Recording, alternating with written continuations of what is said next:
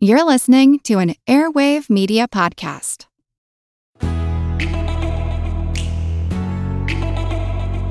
To the self made and the self sufficient, our partner, Edelman Financial Engines, can tailor investment solutions for the wealth you're building. As a Her Money listener, you'll get a complimentary financial plan when you call 833 304 PLAN or visit planefe.com slash hermoney.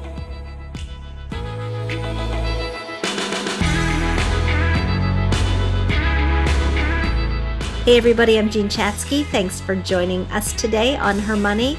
We are recording this episode the day new inflation numbers just dropped. Prices were up 7.7% over the last 12 months, and while that's still far higher than we'd like to see, it's also down from 8.2% in September. The stock market rallied on this news because any inflation slowdown is an indication that the Fed's rate hikes, and there have been six so far this year, are finally working to fight inflation. But while this news may be good, it's also still true that rising costs have our budgets stretched thinner than ever.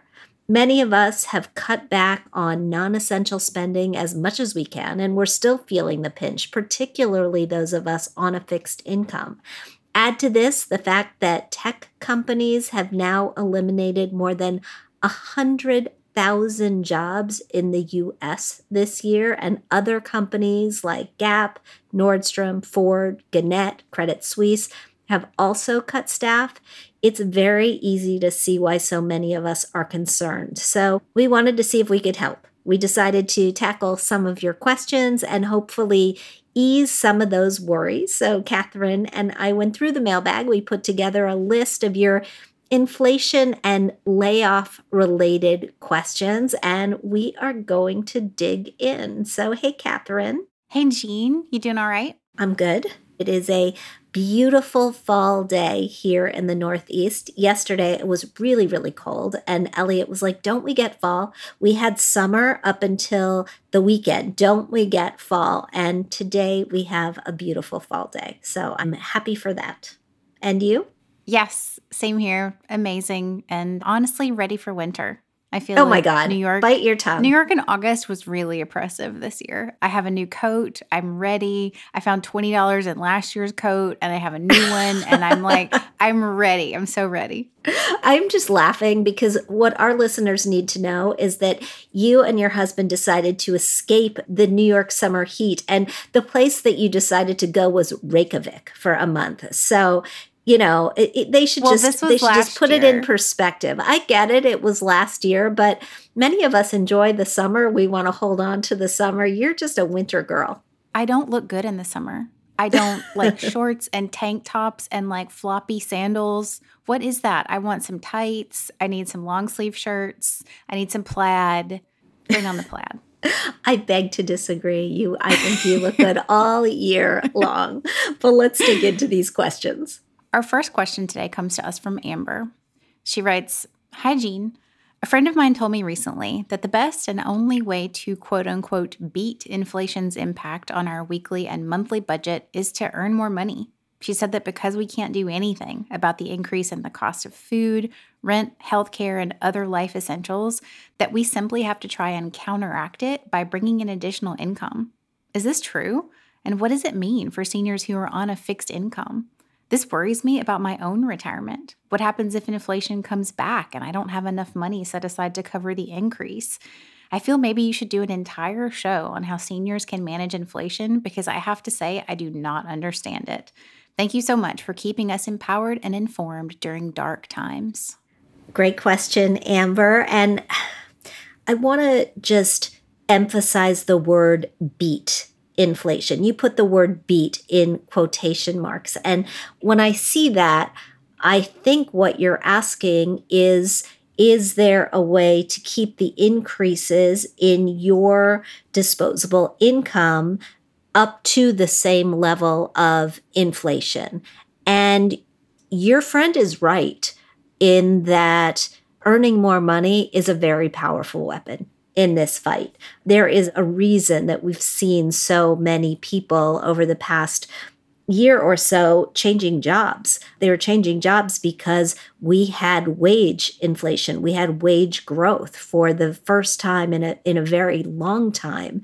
And by walking across the street, we cited this statistic in one of our podcasts. You were able to boost your salary by an average of, and correct me if I'm wrong, Catherine, but I believe it was 23%, right? That is a huge amount of money. It is very hard to get your current employer, unless you're getting some sort of a promotion, to increase your salary to the same degree. So I think that earning more is a powerful weapon, whether you do it by changing jobs, whether you do it by asking for a raise and getting it, whether you do it by striking out on some sort of a side gig, or whether you do it by combing through your closet to see what you can sell in consignment or on the RealReal or at some other site and and doing that that's a good weapon in the fight against inflation but it's not the only weapon in the fight against inflation.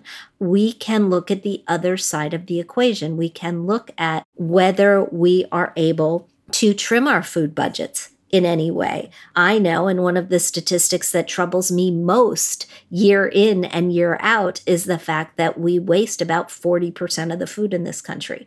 If we didn't waste it, if we actually ate it, that would household by household probably lower our food expenses to some degree.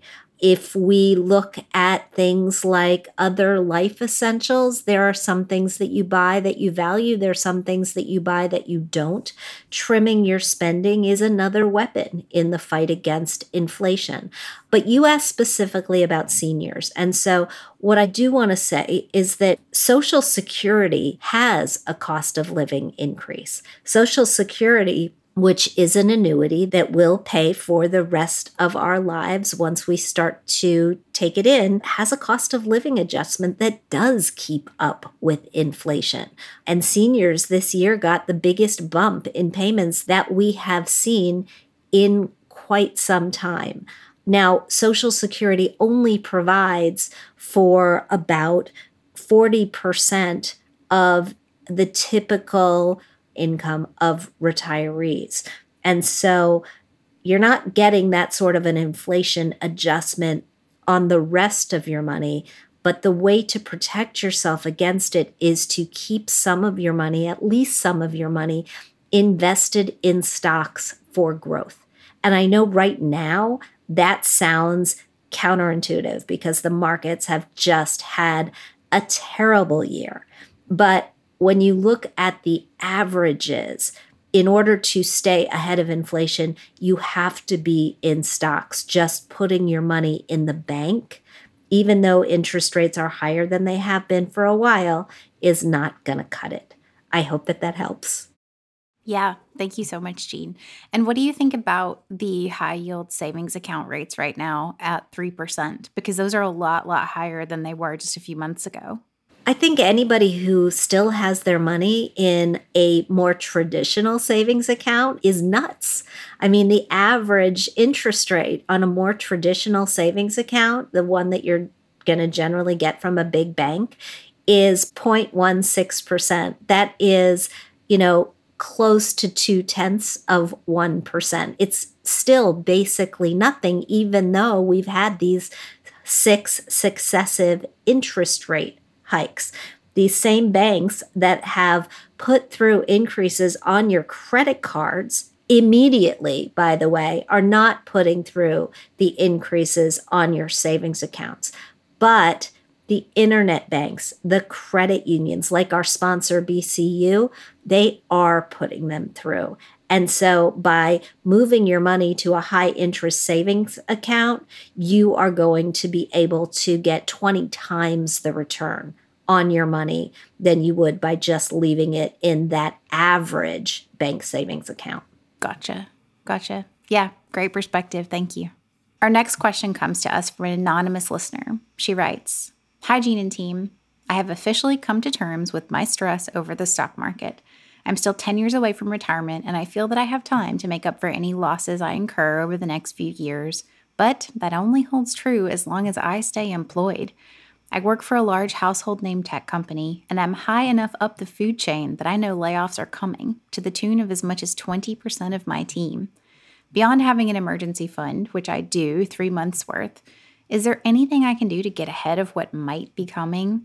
I've considered looking for other jobs, but not sure if it's wise to be the new kid on the block at any corporation if a recession is coming. Please note, I do not have the bandwidth to take on a side hustle right now as I'm stretched thin with work and family obligations as it is. Thank you so much for your informative podcast. Thank you so much for your letter. And I'm sorry that this is happening in your industry. It's going to be happening more and more, I think, as the economy just comes back to a, a level that is able to support itself. I would think carefully about jumping to another tech company, another company that you think is going to have the sort of layoffs that you are experiencing right now. What I might look at is where you can employ your skills in companies in industries that are still thriving. I mean, maybe look at healthcare, maybe look at other sorts of uh, consumer products that are not as subject to the ups and downs, the volatility in the economy. And think about are there places that you could slot yourself in there? Now, that may mean taking yourself out of your comfort zone. It may mean going in a direction that you haven't thought about before. But as you start casting a net and looking for another job, that's something that I would think about. And I would be looking for another job. I would be looking for another job both in and outside of the tech industry. And as you do it, think about trying to negotiate severance in advance if you expect that layoffs are coming.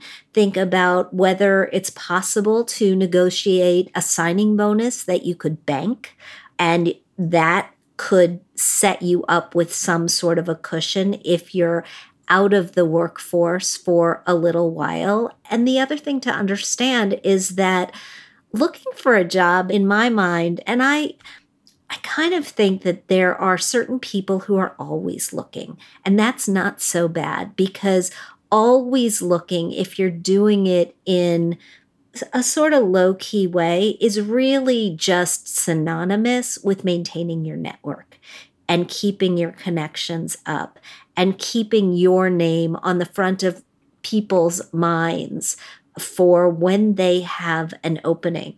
One thing that I remember really stuck with me from the recession in 2008 is that even in those times, companies were hiring. They weren't hiring as much, but they were still replacing those key members of their teams that decided to retire or decided to leave and go elsewhere. Hiring doesn't stop just because we're in a recession. And so I'd get out there and I'd start talking to people and I'd see if perhaps you like the look and sound and feel of an industry that you hadn't considered, but maybe doesn't feel quite so tenuous. One last thing just because you get an offer doesn't mean you have to take it. That's such a great point. Yeah, don't let your nerves over what might happen inspire you to take a job that's less than ideal. Exactly. Exactly. And I think by the time, I mean, look, the interviewing process has gotten, in my humble opinion, out of control.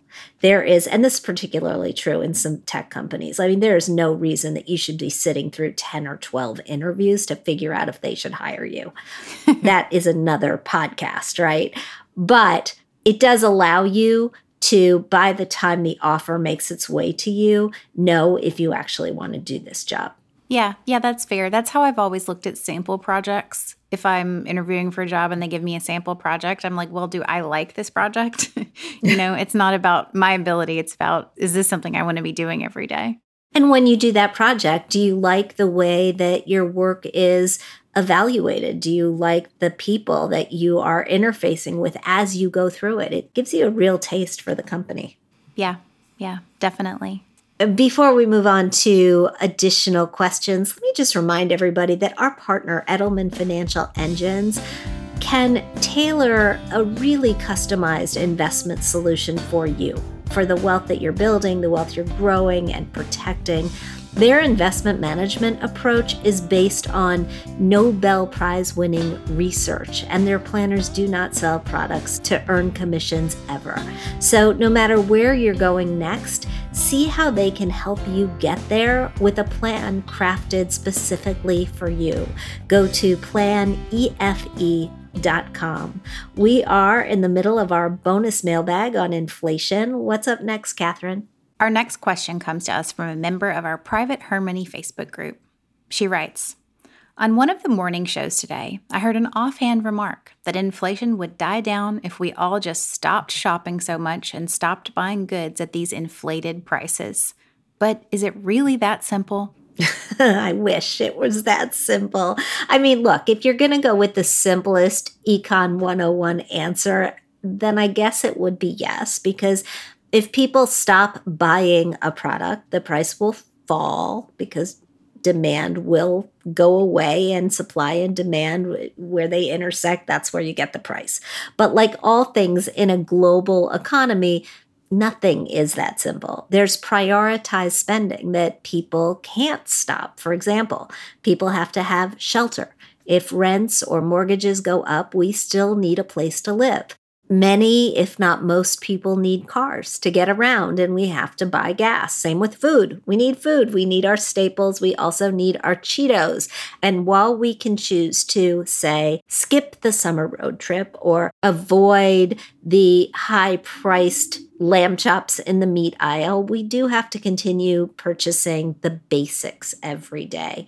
The key factor here is that when prices for things go up, people tend to simply rebalance their spending because it's virtually impossible to stop buying necessities. If inflation was being solely driven by a lot of excess cash and demand, like during the pandemic when there was that run on toilet paper and increased demand for kitchen gadgets, then slowing our purchasing would actually help fight inflation. But there are a lot of other factors at work here on the supply chain with those supply chain issues that still haven't gone away, including the wheat from Ukraine, Russia's oil, OPEC's production cuts, and so much more. And then there are also different sectors of the economy that a shopping slowdown affects differently. So, for example, if people choose not to buy a gas guzzling car, then that car just sits on the lot, costing the dealer money. Eventually, the dealer lowers the price, again, supply and demand, so they can bring in a model that is much more likely to sell. Milk, eggs, apples, they don't work that way as long as the cost of the feed and the fertilizer and the transportation needed for that food remains high, the price isn't magically going to come down, even if people stop buying it. Let's take another example hotels versus potatoes. Stay with me for a second. If people stop going to hotels, the room rates will come down because there is a cost to that business for having an empty room. But if you've got a potato crop that was impacted by bad weather, not buying those potatoes is not going to change the high price. And there are so many different examples that I could throw at you here. You can probably even think of a few yourself one other factor, since we have made the point that the economy is a give and take. If people stop shopping or if prices are forced down while the cost of production remains high, then profit margins are going to shrink. And manufacturers, distributors, stores, they're then forced to lay off workers, and that's not good. The cure a longer, deeper recession or a depression may be worse than the disease that we're currently fighting, high inflation, because in part, the inflation is being driven by our low unemployment rates and the fact that more people with more jobs have more money to spend. I know I throw a lot at you and I hope that it makes sense, but thank you so much for a really great question that let me go back to my Econ 101 days. It is a really thought provoking question. And like you said, yes, but it's not that simple. There's so many moving parts in our economy, and some are bigger than others and weighted differently than others. Yeah, exactly. Exactly. But tell me if you didn't just see the supply and demand graph like in your head, right? Where it totally. where it intersects, there's the P. Yes, totally. Before we go into our last question, I want to remind everyone that her money is supported by BCU. BCU is a credit union, a great credit union, providing a wide array of financial products and services for its members. If you're currently exploring the auto market, you should know BCU offers financing and refinancing options as well as an exclusive auto buying service that can save you both time and money. You can learn more at bcu.org. We've got one more, right, Catherine? We do. Our last question today comes from Marie. She writes, Hi, Jean. I'm writing to you for the first time today because I just took over all of my elderly mother's finances and I think I need some advice or at least some reassurance. I was overall unprepared for the stress and burden of taking on the responsibility for someone else's financial life. It's been a few months now and I've finally got the full picture of things, but I am struggling with how to prepare for the long term unknowns with my mother on a very tight fixed income. For example, she recently changed heart medicines, and the new drug was briefly $600 a month until her doctor and Medicare were able to establish that she was allergic to other comparable options. Also, she takes a medication that is mailed to her once a month that must be refrigerated within 24 hours. Only she often forgets to check the packages outside her door and the medication spoils. The replacement cost is $90 out of pocket. Last year, this happened four times, and unfortunately, I don't live close enough that I can always be there to grab it. And putting a healthcare costs aside, every line item in her budget has gone up rent, food, and insurance. The Social Security COLA is helping, but it is not enough. Do you have any guidance on how I can reduce my stress level surrounding this new responsibility and how I might be able to get out ahead of some of these expenses? The unknowns are far and away the most anxiety inducing thing for me, and I guess I'm trying to decide if there's a way to stop some of them in their tracks or if I should just get used to this new normal during this last season of my mom's life. She is a wonderful person, and I want to make sure I'm doing right by her. At the same time, I'm reducing my blood pressure over this as much as I possibly can. With much gratitude. Oh boy, Marie, first of all, you are doing what we all will be doing at some point in our lives, I think. I think for anybody who's listening to this show and listening to Marie's question and thinking this doesn't apply, all I can say is wait, because this is a glimpse into the future of all of us who have parents who are living a longer period of time on a fixed amount of money and who are going to need our help. The first thing I would say to you, Marie, is if you have siblings, I would really encourage you to try to bring them into the tent. Yes, maybe you are the one who's on point, but there may be ways, either with time or with money, that these other members of your family can and should contribute. And often that won't happen unless you ask for that help. So if you haven't asked for that help, ask for that help. Second thing I want to point out is that we are currently in open enrollment period for Medicare. You will want to talk to your mother's doctors and go through these medications and make sure that she is on the right Medicare plans for these prescriptions, not just the ones that she's taking right now, but the ones that the doctors think that she will be taking in the coming year. You just want to try to get ahead of that if possible. Third thing that occurs to me is there is a wonderful resource called benefitscheckup.org. I want you to go there and go through it and make sure that you are checking the boxes for all of the different things that your mother is eligible for. Some of them are as simple as rides to the doctor that can make a really big difference if you're living close by, but not so close that you can say grab her medications. But you also want to make sure that if there are other things that can help you defray some part of the cost burden, you tap into them.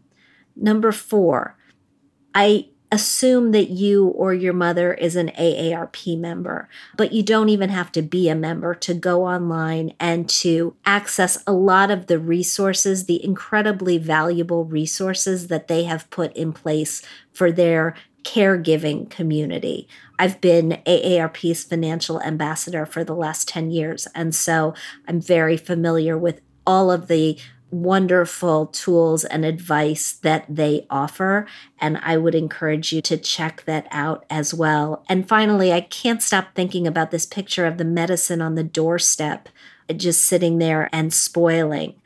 Would it be possible for you to have that medicine sent to you and then you to deliver it in a timely enough manner that it doesn't spoil? Or would it be possible for it to be delivered to a neighbor who is much more likely to notice when it actually gets there and is responsible enough to put it in the fridge? I know it's a small thing, but $90 is not a small expense. And so think creatively about the village that your mother lives in, whether there are any other people or whether you could take control of that or even just pick that medicine up so that you don't run into what accounts for over the cost of a year a $360 expense.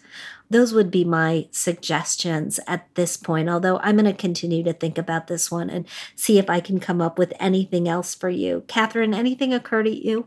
I think to your point about just asking for help, it takes a village. There could very well be a neighbor who would love to be in charge of that medication drop, who might want some company themselves. So, you know, I, I, think it's very easy to feel isolated in these situations, particularly when you are the sole caregiver doing the lion's share of the work.